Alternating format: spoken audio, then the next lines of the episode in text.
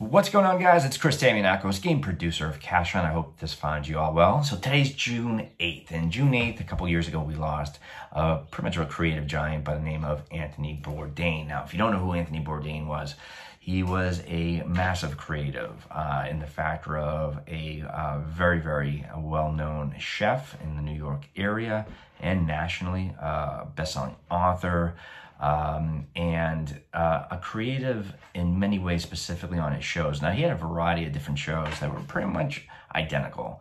Um, so you had shows like No Reservations on the Travel Channel, Discovery Channel, and then CNN, which was Parts Unknown. And the great thing about uh, those shows, specifically Parts Unknown, which was his last series before his passing is that it was totally influential on the factor of storytelling and what he took from certain forms of culture, primarily cinema and music.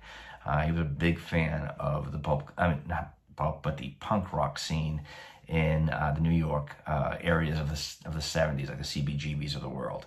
And what he did is he took each and every episode. Now, each and every episode was he would go to an exotic location, an urban location, uh, a historical location, and not only give you an education and a storyline about the area, the food, the culture, but was really, really interesting was each and every episode was inspired by, if not music, cinema, be it Apocalypse Now or just uh, like a film noir, like it was all shot in black and white. So it's really, really good to watch this type of storytelling because it does have a beginning, middle, and end.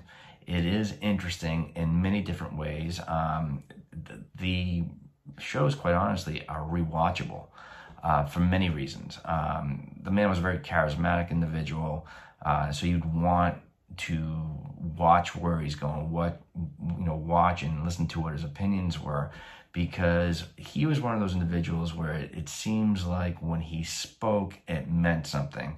So the guy wasn't just blabbing for the sake of blabbing. So if you're a creative individual, check out those shows. You can probably see them on Netflix or on demand. Um, I think the more recent one you'll probably find it was on Netflix. Uh, if not, you can definitely YouTube some of his shows. Primarily parts unknown. I believe he had, uh, I think, four or five seasons. So he has quite a lot of a live, you know, as far as a library of those shows. But you want to pay attention to the last seasons because that's where the influence uh, comes. So it's a really great inspirational um, form of storytelling that if you're creative there, it's a good stuff to study, a good thing to study his stuff. Again, Anthony Bourdain unfortunately passed us two years. We still remember, thank God, because he brings out great content. Thank you so much. Hit that bell, hit that like button. Please subscribe.